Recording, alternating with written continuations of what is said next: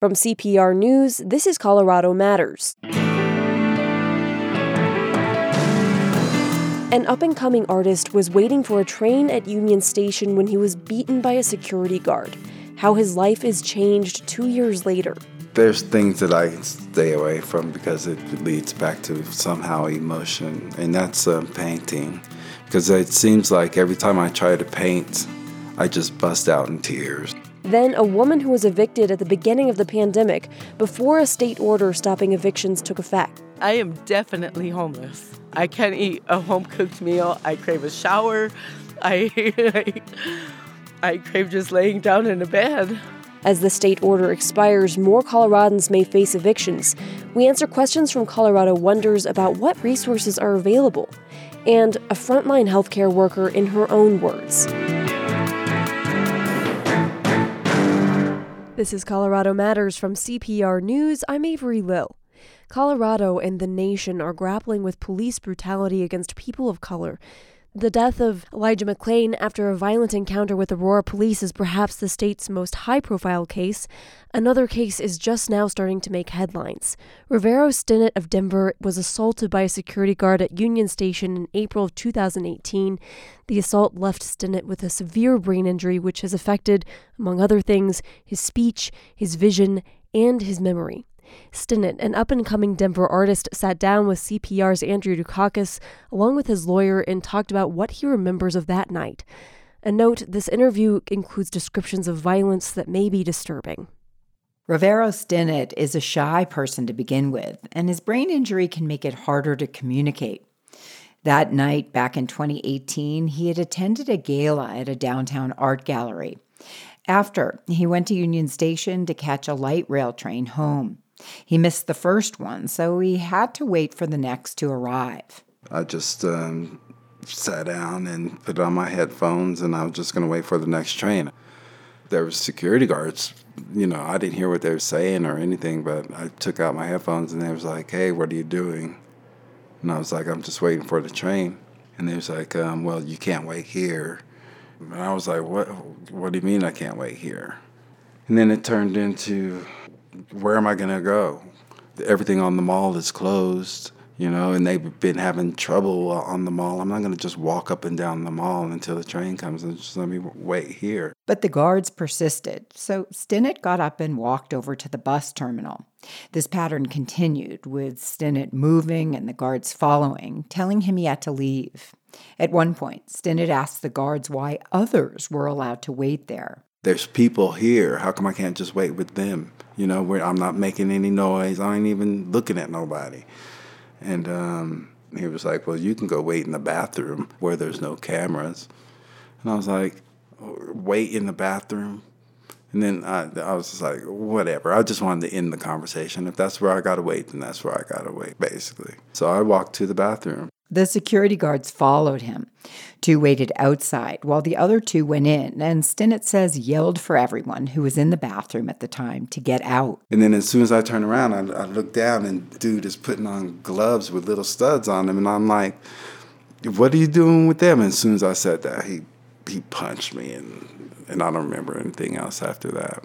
So one of the security guards put on a pair of gloves that were studded yeah, with metal, little flat studs and punched you. Oh yeah, he must have hit me hard because I got got scar here, scar on my nose. All this was busted up. My teeth were jacked. And that's not even to say what I'm gonna just assume that I was down and he was still hitting me. That's what I'm just gonna assume because so I was pretty. several times. He didn't just hit me one time and then I have all this damage. No, it was he had to have hit me more than once. I'm thinking my face was swollen. I had a big old they said it was the size of uh, um, an egg. The size On your forehead, you had a, a bump the size of an egg. Yeah. I was beat up pretty bad. The security guards involved in the attack were subcontractors hired by RTD, the Regional Transportation District, to work at Union Station. There was a criminal case. The guard who beat Stinnett up, James Hunter, pleaded guilty and received a prison sentence. Two other guards also pleaded guilty and got probation. A fourth was a cooperating witness. Here's Hunter being interviewed by a prosecutor with the Denver District Attorney's Office about clearing the bathroom before the attack.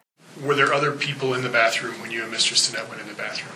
Uh, there were a few people, you know, taking a taking a piss, you know, using the restroom. Did they leave? Yes. Why'd they leave? Uh, I told them to leave Why? uh, because Mr. Sten and I were going to fight in the bathroom. Stinnett's lawyer, Qusair Mohamedbhai, has spent hours with the artist since the beating. You know, it was just premeditated violence and racial profiling. There was no reason at all for them to even have spoken to Rivero, to approach him. He was doing nothing other than waiting for a train. He was just a black man in a public space that they didn't want him there. And they tried to get him to an area where there were no cameras, right? Right. They knew exactly what they were doing. This wasn't the first time they'd done something like this. And uh, Rivero suffered some horrific life altering injuries for no reason whatsoever. And Rivero, you were unarmed, uh, not accused of committing any crime. Do you think the guards involved targeted you because you're black? Absolutely. It wasn't spoken forward, but there's no doubt in my mind. There was others waiting around. No one else had to leave. There was even a person sleeping right across the bench from me, and they didn't say anything until that person woke up and carried on or whatever. We're clearing the area, yay. But how come everyone doesn't have to leave then? Rivero, before you were assaulted, uh, your career as an artist in Denver was really skyrocketing. Collectors, galleries, and fellow artists all praised your work. You were really ready to make a big splash in the Denver art world. How has that changed since your attack? At the time, I was a student and I was doing really well. I was one of the best students. Um, I was probably one of the most liked and most appreciated students. And Rivero was being modest. Uh, Rivero was on a full ride scholarship from an art gallery, Redline. The owners and uh, managers of the gallery had taken a profound liking to Rivero's work, his style, the breadth of his abilities. He was being put through school to be groomed to become Redline Art Gallery's next in house resident artist. Uh, many, many highly credentialed artists and art critics have looked at his work and just are amazed by his vision, his ability to uh, use different mediums from sculpting, from clay work, to paper work, to chalk, to watercolor, to graphic design. There was really nothing Rivero could not do. Qusair, you have spent quite a bit of time with Rivero since the beating. How would you say the brain injury has affected him? Brain injuries are tremendously complicated. There are days uh, that are good, and there are days that are not so good. But Rivero's uh, short term memory has been compromised. According to his uh, neurologist, he has a permanent brain injury that is visible from scans. He has dead tissue on parts of his brain. He has sometimes impulse control. His ability to handle light is compromised. His ability to gate sound is compromised. For an example, we all can uh, hear white noise, and most of us find that to be relaxing. We even sleep with it. But we're able to tune out those noises when necessary. Rivero, unfortunately, has lost that ability at times, so background noises can be extremely painful for him. He doesn't have the ability to focus his eyes together anymore, and therefore, unfortunately, some of his photography, which was his best skill, he has turned in some work that is blurry, that he sees as not blurry. So his ability to even do that has been compromised. He had substantial teeth and gum injuries as well. So, unfortunately, the host of injuries and permanent injuries goes on and on. Rivero, you can't create art at the level you once did, and your recovery has been slow both physically and emotionally. Has that forced you to come to accept that you may never regain your talents? No, because I have friends that push me.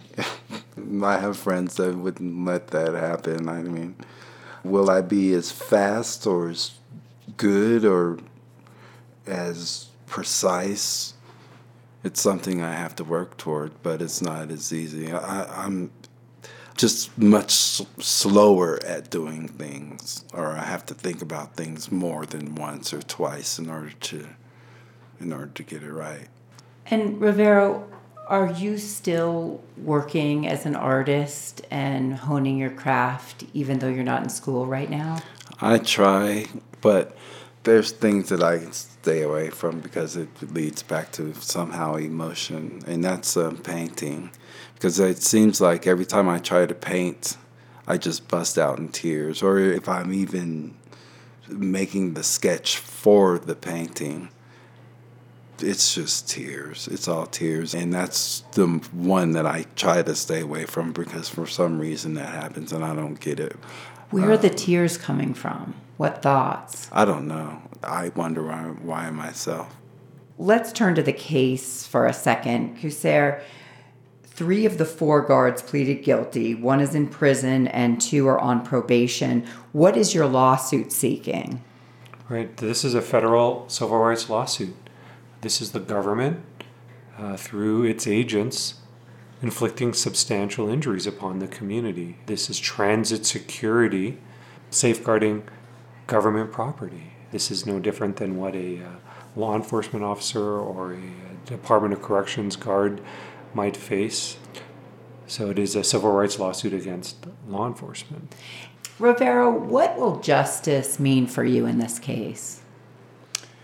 uh, yeah, I just really, yeah, just wanted to bring awareness to what's going on because people are acting, yeah, they can throw their fist up in there and make a few chants, but people need to get angry and do something because things need to change.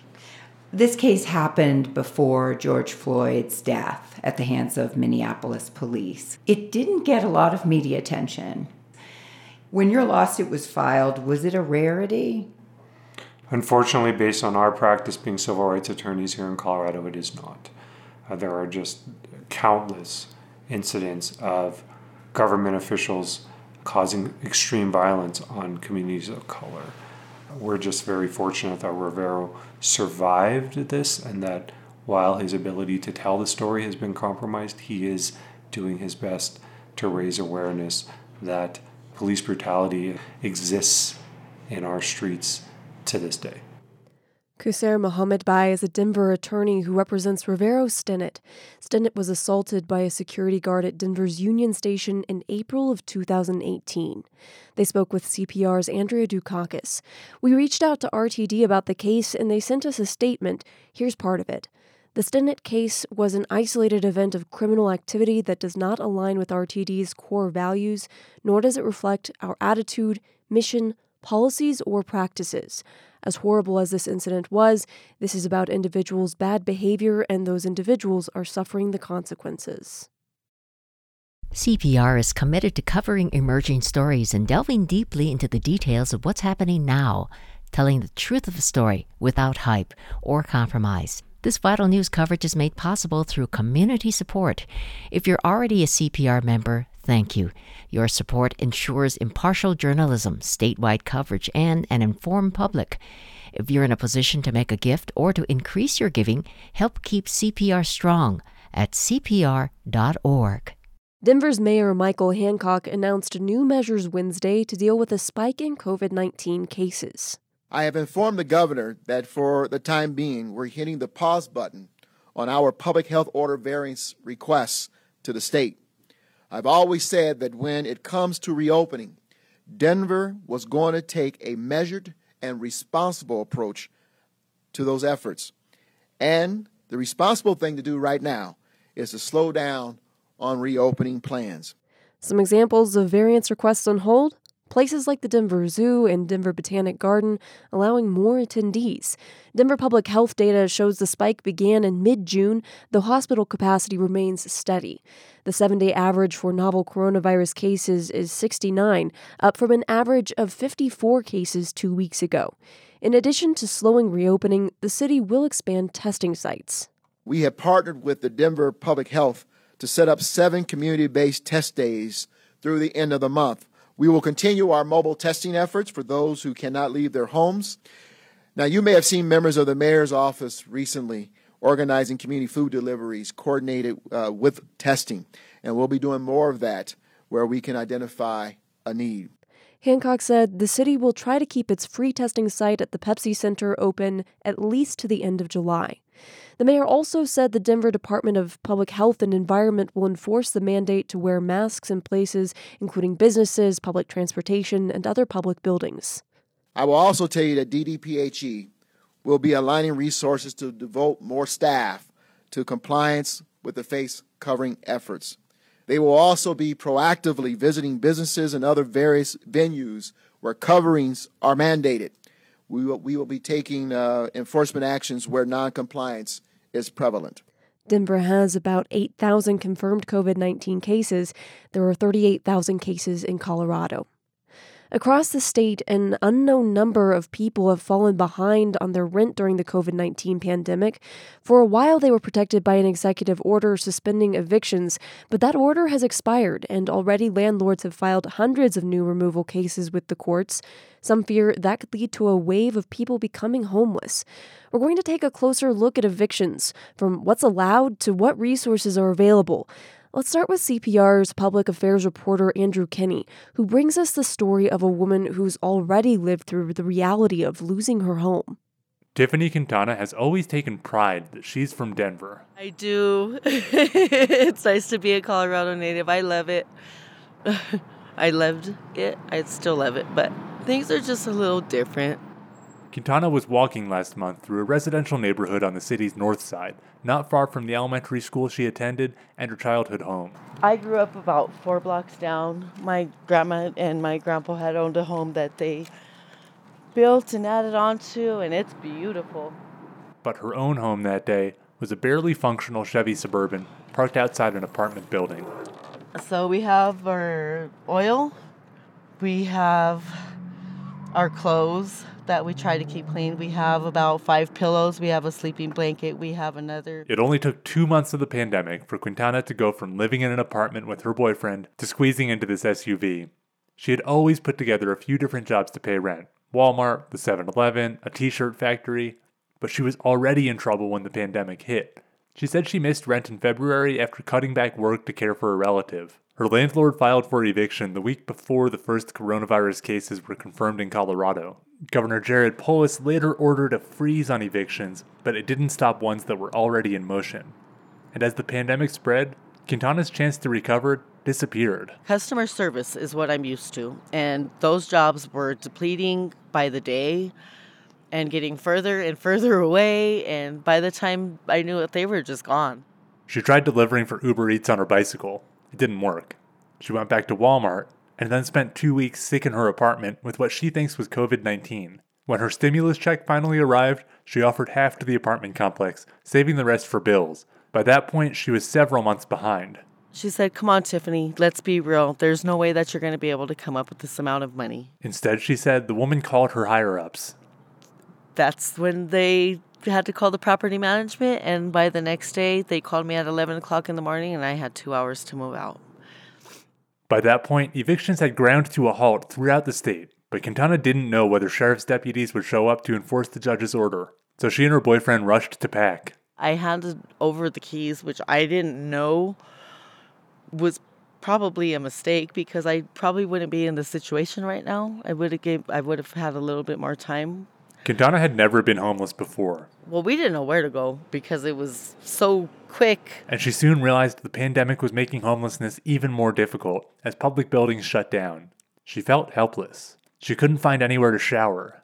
The new emergency shelter for women in Denver only lets people shower if they stay overnight, something Quintana was afraid to do. I actually begged this rec center because I know that they have showers in there because of the pool. And they said that they weren't allowed to do it. And I actually begged them to. I'm like, can you just please make one exception so that I can just take a shower and feel normal? The state and federal governments raced to roll out resources, but they all seemed just out of reach. She thought she qualified for unemployment benefits, but the phone lines were always busy, and I watched as Quintana struggled with the confusing error message on the state website. Now, please enter your username below, and we will send an email with the link to reset your password. So my username is now, it's saying invalid also. As the weeks passed, she felt further and further from her old life, and she started thinking of herself as homeless. I, I am definitely homeless. I can't eat a home cooked meal. I crave a home cooked meal so bad. I crave a shower. I crave watching TV. I, I, I crave just laying down in a bed. Homelessness was one of Quintana's worst fears. She'd watched her late father go through it for years as he struggled with alcoholism, and she remembers being on the other side. Going around looking for him, going from park to park, the areas that I knew that he hung out at the bus stops and just looking for him, I could, I can't imagine the things that people have had to go through, and now I'm going through it. This continued until late June. Quintana separated from her boyfriend, then got back together. She slept in parks, in the SUV, a couple nights in the shelter at the National Western Center. Until, after two months, someone finally called from the Labor Department. Quintana learned that she could qualify for nearly $6,000 in unemployment benefits for months of missed work. When we talked on the phone, she sounded relieved. And then she spotted the renter of the property where they were parked, coming out to talk to her boyfriend. She assumed it was time to move on again. In his yard, and he came out right now, so I don't know what's going on with that, but I don't know. We just might have to put the drive shaft back in again and just ride it slowly down the block. It was the kind of constant ups and downs that had defined the last few weeks. It's crazy. It's like you get a good feeling for a moment and then boom, right back down. Like, okay, now what? Days later, she learned that she had mail waiting for her at a relative's house. She hoped to find her first unemployment payment in the envelope. Colorado Department of Labor and Employment, Division of Unemployment Insurance. She realized instantly that it was only paperwork, no payment. No card today. That's okay. That's okay. This is one. As she and her boyfriend looked over the forms, closer. their hopes grew stronger. One step closer. Yay! Within days, the first payment really did arrive. Sorry. I shake when I get excited, when I get really sad, when I. The couple rented a motel room and started looking for an apartment. Love you. Two. This week, they finally moved into one. Quintana's still scared. Rent in Denver is perilously high, and so is the unemployment rate. Her unemployment benefits may start to ratchet down within weeks. But for now, Tiffany Quintana's found a foothold to stop her slide into homelessness. I'm Andrew Kenney, CPR News.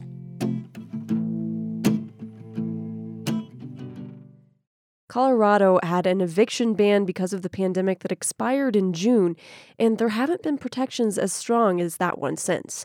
Now, housing advocates worry that countless Coloradans will lose their rental homes as unemployment benefits expire this month, and the job market remains weak. With evictions ramping up, listeners have been asking Colorado wonders about what will happen next under the state's patchwork of protections. Angela Martell, a mom from Grand Junction, had no idea what would happen after she received an eviction notice from Mesa County courts. So I called the courts to find out what it meant because I've never been in this situation ever in my whole entire 35 years of life. So I called the court office and they advised me that the judge had ordered me to have 48 hours to leave the premises. If you don't leave, then the sheriff's officer will come out with the landlord and wait until I move all my stuff out. It was, you become in survivor mode. You become mommy mode where I need to make sure my daughters are okay. CPR's Andrew Kenney and Taylor Allen are here to explain how Colorado's evictions courts are grinding back into motion and what we might see over the next few weeks. Welcome to you both. Glad to be here. Glad to be here. Okay, let's start with something a bit more basic.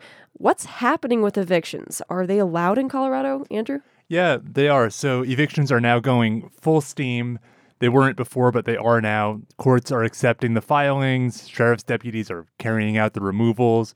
People across Colorado can be evicted for failing to pay rent, whether it was before or during the pandemic. There is still some variety. Certain buildings are under federal rules, uh, under the CARES Act, and they can't do evictions for another week or so. But for the most part, yes, they're they're back in motion now. Taylor, what has Governor Polis done in terms of evictions protections? Well, for a while, Polis banned evictions altogether, uh, but now he's just given tenants a little more time to pay back their debt. Polis's last executive order was Sunday, and it just extended an existing order that said landlords have to give tenants a 30 day notice before beginning the eviction process instead of the standard 10 day notice that landlords had to do before the pandemic. There was a time when all evictions were banned in May, but that transitioned into only a ban for people experiencing financial hardship because of the pandemic in June. But that all has expired now. Um, a lot of housing advocates have pushed for more protections, but Polis said he had to consider landlords' needs too. Can landlords charge late fees or increase rent? Yes, they can do that again. Uh, late fees were briefly banned under the evictions ban. You can now charge late fees again for, for rent that's not paid on time. And of course, if a lease is coming, uh, if a lease is expiring, the landlord is free to change the rent however they like. And Taylor, what kind of evictions are already underway? Any non payment of rent for any reason. Uh, there have been more than 800 cases filed since June 1st. That's below normal, but it's accelerating. A lot of these first evictions are for people who already owed rent when the pandemic started. Those cases have basically been unfrozen after being stuck in court. And starting this week, landlords have really been allowed to file for current non payment. Cases where people may have lost a job and missed payment in April, May, June. And it seems like there's nothing stopping these cases. Um, I know sheriff deputies in counties of Denver, Summit, Arapahoe, Jefferson, and Adams have already begun serving. What should someone do if they're facing eviction? Well, they only have a few options on the renter's side. The first thing would really be to find out where you are in the process. You know, talk to your landlord, make sure are they demanding rent? Have they posted the rent demand? And you can also um, call into the courts and see if an eviction case has been filed against you. The most important thing is that, like Taylor said earlier, landlords must post a 30 day notice. Within that period, renters can repay in full and make the case go away. But once you pass that, once the case goes to court, renters have very, very little power to repay or to stop the eviction in any way. Yeah, after that one period, it's all up to the courts. And once it gets to that point, it's pretty difficult to win that case. You know, pro bono attorneys are going to be in high demand since some experts expect hundreds of thousands of Coloradans, you know, going to be at risk for eviction this year. Um, so, yeah, and also once that initial 30 day period expired, landlords are under no obligation to accept that rent, even if you have all of it by the court date. How are the courts handling evictions? Ultimately, that's up to individual courts. A lot of them are moving to handle these cases uh, telephonically, virtually. Uh, right now, some tenants have received information through email. If you do not show, though, or dial in in this case, you automatically lose your case. Andy, what kind of resources are available to tenants? I should mention that the biggest option that's available that people, uh, advocates are encouraging landlords and tenants to make is to work out a plan to repay that rent. If you can get your landlord to sign on to an agreement where you're going to repay the rent over six or 12 months, that will, if they sign it, protect you from an eviction case. But beyond that, there's something called the COVID 19 Eviction Defense Project. That's a private volunteer organization with free legal help Similar help is available through groups like Colorado Legal Services and the Colorado Poverty Law Project. And we've also published a written guide to evictions, including some of these, uh, some more resources that you can find on our website, CPR. CPR.org. What can landlords do, Taylor? Uh, generally, they don't want to evict. Uh, but so the main alternative is to negotiate a payment plan with their renters, like we kind of said before. Uh, landlords that have a mortgage tend to worry about if they're able to pay for a mortgage forbearance. So the biggest thing is really try to work out a repayment plan. So, like you said before, they're not required to accept rent after the certain number of filings have been placed, but that payment plan can be an option. It could be an option, and what people should know is that you know it works out for both people ultimately if the landlord gets their money and someone gets to still have a place to live everyone is happy and what can the governor do well he did the earlier eviction ban purely on executive order on his power as governor obviously was facing some pushback from property owners groups and others who said that, you know, if they were not able to collect rent for much longer, that it was going to really disrupt. So he could go back and try another eviction ban. That seems unlikely. The legislature tried to take on this issue, but was not able to get enough votes uh, from Democrats to put this together.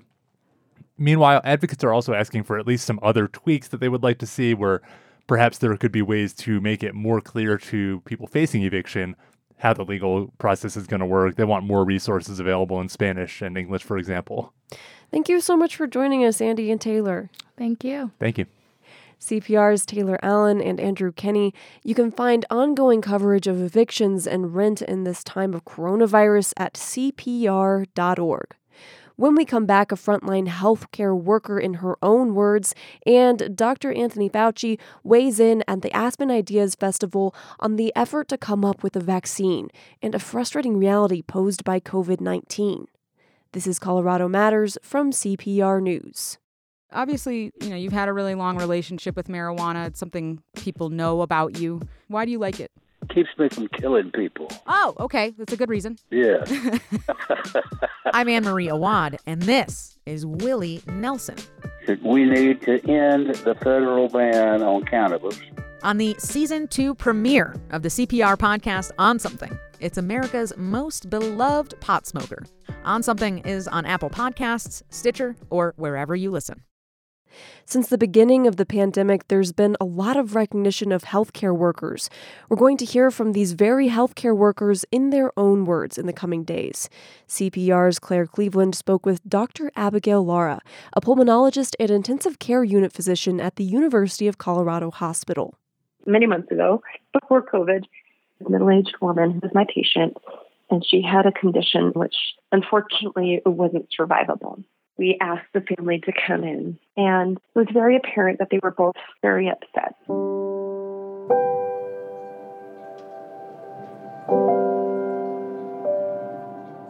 After about 15 minutes or so, the husband came to my side of the bed and was holding his wife's hand, and I did tell him that she's dying, and, and at that moment he became very tearful.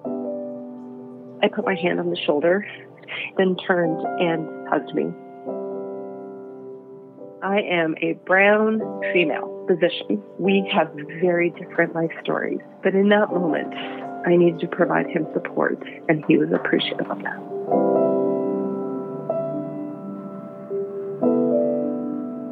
My name is Abigail Lara. I am a pulmonary critical care physician at the University of Colorado Hospital in Aurora, Colorado. You know, I've been a physician for, gosh, 20 years now, and I still introduce myself as Abby Lara. I'm the ICU attending. I still have a little bit of difficulties of just introducing myself straightly as Dr. Lara. Um, I think that's probably a little bit of my parents shared with me meet people where they are and don't take yourself too seriously. I was the first in my family to graduate college. I feel that I bear a responsibility as a Mexican American, as a Latinx female who has achieved truly the American dream to role model the best medicine that I can, particularly during this time of COVID. So, one gentleman that I'll refer to as Mr. T, the first letter of his last name is T. Um, he's a black man. He came in early during my um, first day in the surge ICU. Initially, was very sick, did require intubation um, and placement on like the breathing machine or the mechanical ventilator. Went off service, and about two weeks later, I came back on service. We were able to get him onto a speaking valve um, and he no longer needed dialysis. He no longer needed um, life support. After morning rounds, part of the plan was to transfer him out of the ICU to the floor. I was so excited because I had never met him. And I asked him if he remembered me, and he said no, but he started to cry and he just said, Thank you. Thank you for saving my life. And I said, You're welcome. And I said, It's so nice to finally meet you. After four weeks in our ICU, uh, to be able to meet that personality, I think is very striking.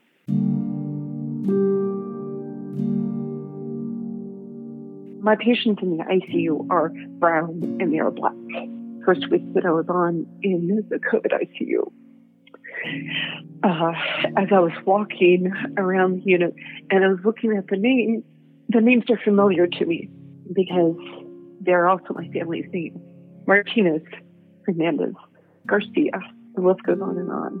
It's been striking to me in a very primal, very emotional way. What I hope that people learn is how important relationships are, of course, with family, friends, but even those relationships that we have with people that are not always front and center. The nonverbals of acknowledging other people is really important. Everyone has a unique story that they bring with them. And I hope people do three things wear a mask, wash your hands, and smile at others.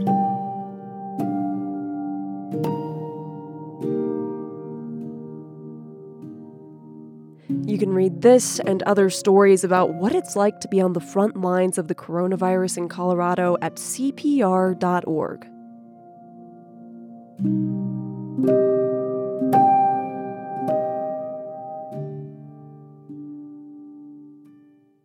Dr. Anthony Fauci is the nation's top expert on infectious diseases. It's clear in media reports that he and President Trump don't readily agree on the severity of the pandemic.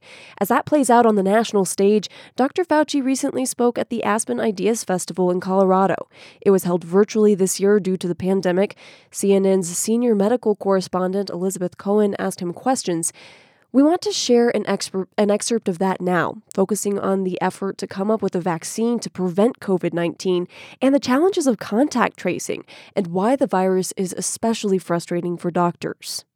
Let's talk about the vaccine. There are three companies that are going into phase three clinical trials this summer.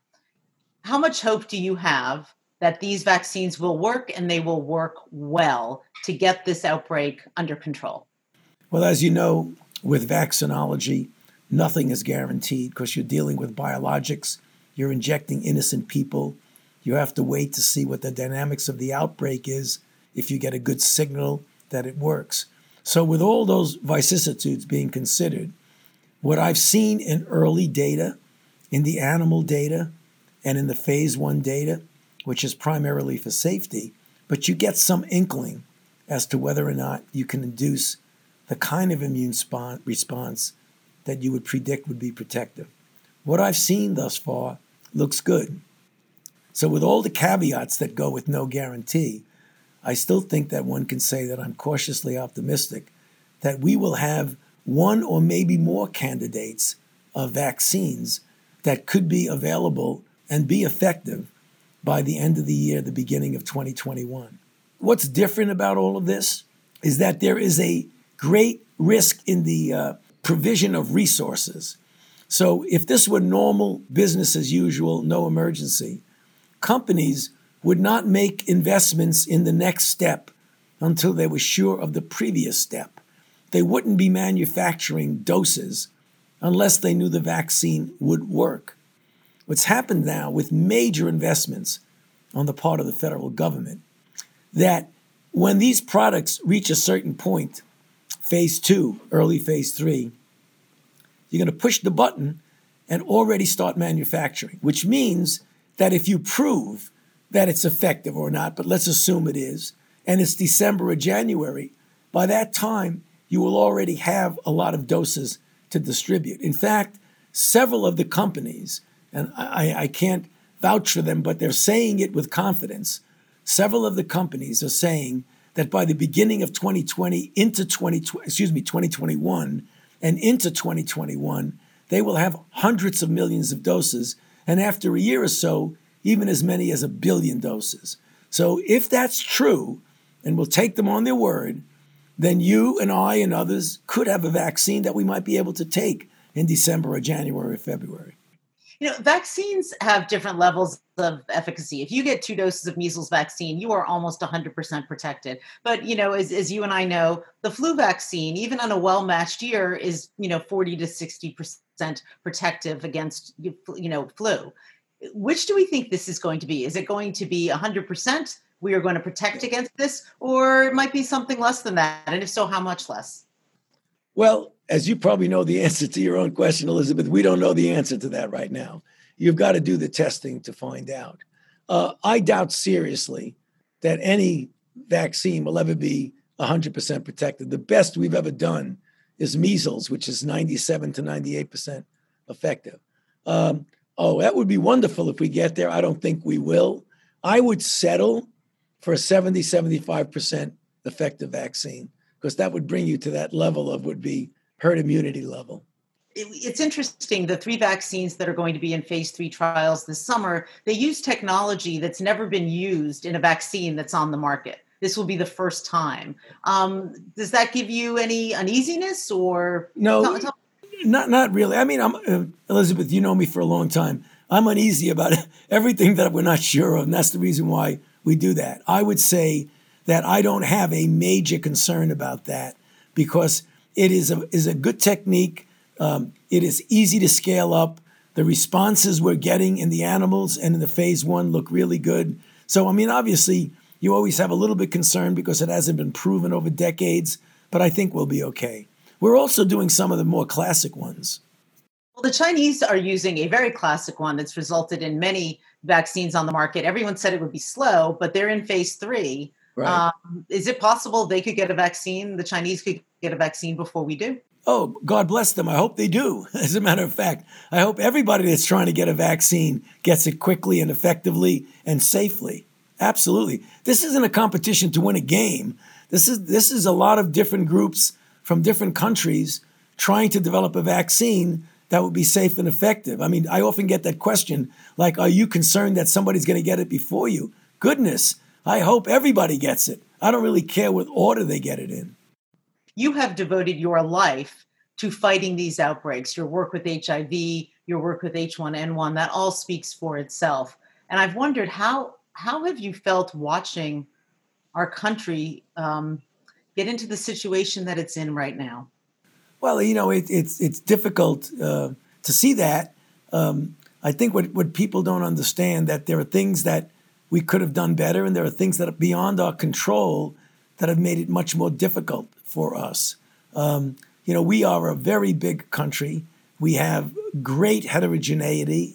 Some countries that can do things in a unidimensional way, it's very difficult to do that here. We have a culture that isn't necessarily matched to many of the other countries.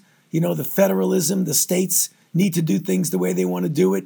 So there's the tension often between direction from the central to the implementation at the state level. You know, that's not an excuse, but there are a lot of things that make how we respond different than how other countries respond. There are a lot of things that we're really very happy with, very excited about, very proud of, and there are certainly things we could have done better. I mean, anybody who denies that is not looking at what's actually going on you know this is so contact tracing is such an important pillar of getting rid of an outbreak or getting an outbreak under control i've spoken to many many people who've been diagnosed with covid not one of them was contacted for right. contact tracing how do you think we're doing with contact tracing i don't think we're doing very well for a number of reasons not all of which is the fault of the system in that if you go into the community and call up and say how's the contact tracing going the dots are not connected because a lot of it is done by phone. You make a contact, 50% of the people, because you're coming from an authority, don't even want to talk to you. Uh, if you're in an area where there are a lot of brown people, people who are Latinx at the border, they're concerned if they give you if you give them confidential information, it's going to work against them. And then there are those who they'll give you the contact, but you don't exactly isolate them they get lost in, in the shuffle. That's very, very difficult situation. That we've got to do better on. But what's even more confounding is that when you have a community-based outbreak, like's going on right now in several states, Florida, California, Texas, Arizona, etc., what you're seeing is community based spread where 20 to 40% of the people who are infected don't have any symptoms. So the standard classic paradigm of identification, isolation, contact tracing doesn't work no matter how good you are because you don't know who you're tracing. They're out there, they don't even know that they're infected. So, one of the things that we are considering doing is completely blanketing these communities with tests to get a feel for what the penetrance is in the community of infection. You can do that by a number of ways. You can do pooled testing of large numbers of people together in one shot. You can get community people to get boots on the ground and to go out there and look for the people instead of getting on a phone and doing so called contact tracing by phone. So maybe going out there and doing contact tracing in person is a better exactly, idea. Exactly, exactly. Can we get this outbreak under control without good contact tracing? I mean, is it is it going I to be possible, or how important is this? I, I think contact tracing is one element of a multifaceted response to control. It isn't the only one, but it's an important one. Tony, do you ever run into people who say to you, you know, I don't know what all this mask stuff is about. I don't know what all this socially social distancing stuff is about. I'm fine. My family's fine. I'm going to go back out there. Oh, absolutely. You know, it's understandable. Young people uh, and, and I, I, guess I, will say it again, I've said it so many times, is that in all of the years that I've been chasing viruses, I've never seen a situation that could lead to such confusion. Because with the same pathogen, you have 20 to 40% of the people don't even know they're infected. Then you get another proportion that they know they're infected because they have mild symptoms. Then another group that have moderately severe symptoms, they stay home for a week or two or more and don't feel well for another month. Others require hospitalization. Of those, some require oxygen. Of those, some require intubation. Others require ventilation, and some die. So when you have a young person who has little chance, not zero, because young people are getting into trouble too, but have little chance of getting seriously involved, they're saying, What's all the big deal about? I mean, people are getting infected. My friends, I'm in my 20s or whatever, I'm not going to be getting infected. So they do things to propagate the, the, the, the pandemic in, a, in an innocent, understandable, but un- regrettable way.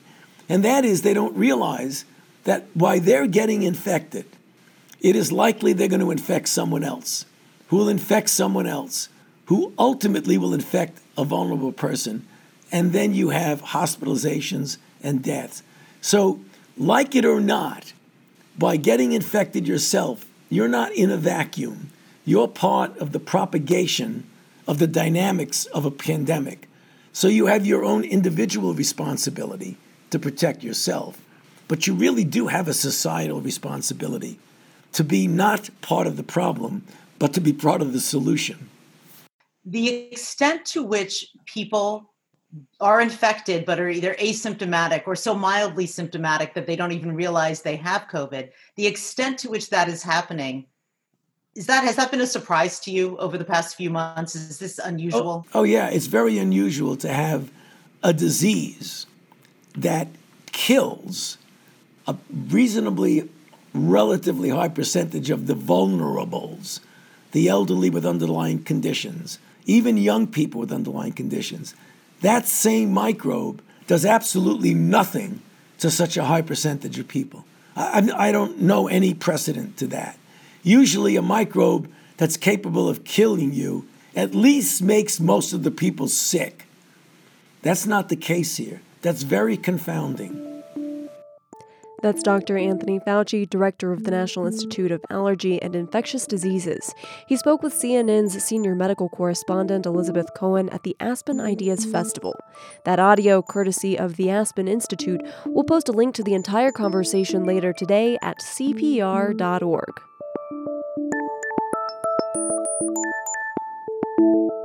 Thanks for joining us today. I'm Avery Lill. This is Colorado Matters from CPR News you